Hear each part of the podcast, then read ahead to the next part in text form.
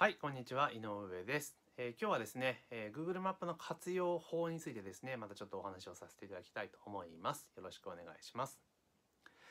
まあね、最近もう Google マップ、Google マップしつこいだろうっていうふうに、えー多分思われてる方多いかなと思うんですけれども、まあそれだけ重要なことなんですよと。で昔からね、学校とかでも重要なことって先生何回も何回も繰り返し言いましたよね。えー重要なことなので何回も何回も繰り返しお伝えをさせていただいております。で今日はですねまた Google マップの活用っていうところでちょっと切り口を変えてお話をさせていただきたいと思うんですけれども、えー民泊やられてる方結構いらっしゃると思うんですね。民泊やられてる方。結構いるのかな、えーまあいろいろね、え新法だなんだかんだで、まあ、以前と比べればねなかなか参入障壁が高くなってしまっているんですがやっぱり外国人インバウンドっていうところを見ていくと、まあ、今後もですね、えー結構、え伸び盛りのマーケットなのかなというところもあるんですがでそんな中でですね、え Google マップっていうのもやっぱり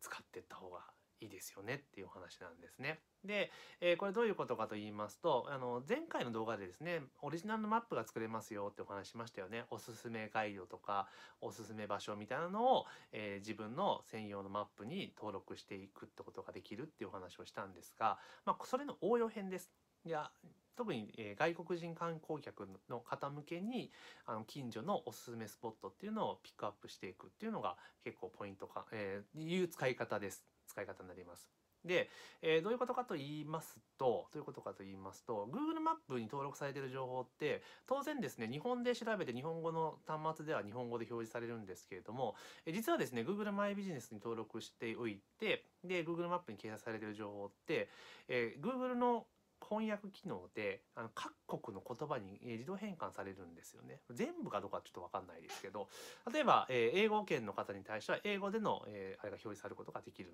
ですよ。でもちろん親切なところは英語で入れとくのが一番いいんですけれども、まあなかなかね難しいところはあるんですがあの、まあ、そういう表現も可能なんですね。自動的に Google がやってくる。んでもしあの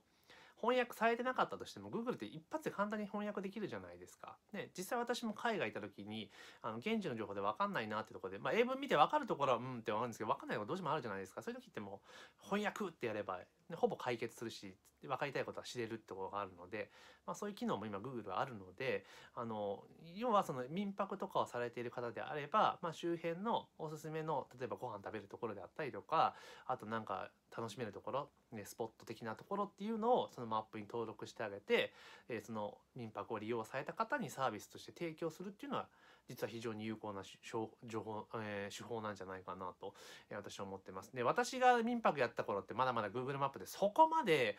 機能がね充実してたわけでもないのであれなんですけれども今は結構ねいろんな機能もありますしこう Google マイビジネスであったりとか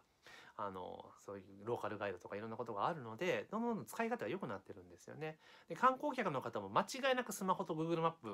てセットでやってますんででなってきた時にその泊まった宿でね、えー Google マップとかでいろんなおすすめ情報とかっていうのを紹介してくれていたら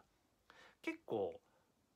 いいくないですか？なんかいい評価もらえそうじゃないですか？あここのオーナーホストは、えーすごくおすすめの情報とか分かりやすく教えてくれましたよみたいなことが多分レビューで書いてきたりすると思うんですよね。だから結構これおすすめの方法かなと私は思ってますしもし私が今現在民泊やってたら間違いなくやってます。で当時も、え周辺の例えばご飯屋さんとかあのねあのなんだろういろいろコインランドリーとかいろんなあるじゃないですか使う施設みたいなところ例えば遊ぶところとか映画館とか、え観光スポットとかっていうのを簡単なマップにまとめてやってたんですよ。が作って、ね、あのエクセルとかはパワポとか作って簡単なの作ってやってたんですけどでも紙って結局大変じゃないですかもそれ持ってけないしみたいなことになってるじゃないですか。でも Google マップだったらね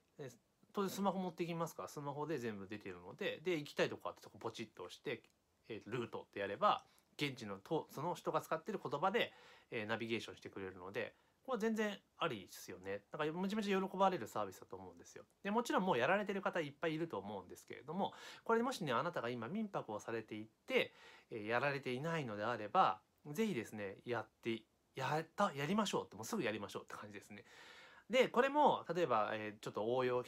的な話になりますけれども例えばそのマップに載せる情報ですよね。例えばお店とかっていうのも近所のお店とかをこう当たってですねいや実はこういう趣旨で今やるんですけれどももしそのこの地図できた方に例えばドリンクいっぱいプレゼントとかしてもらえませんか？みたいな感じで依頼をするとか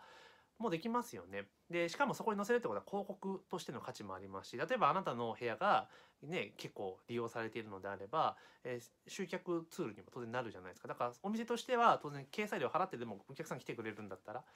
ね、っていうことができますから、まあ、そんな形で提案していって、まあ、新たな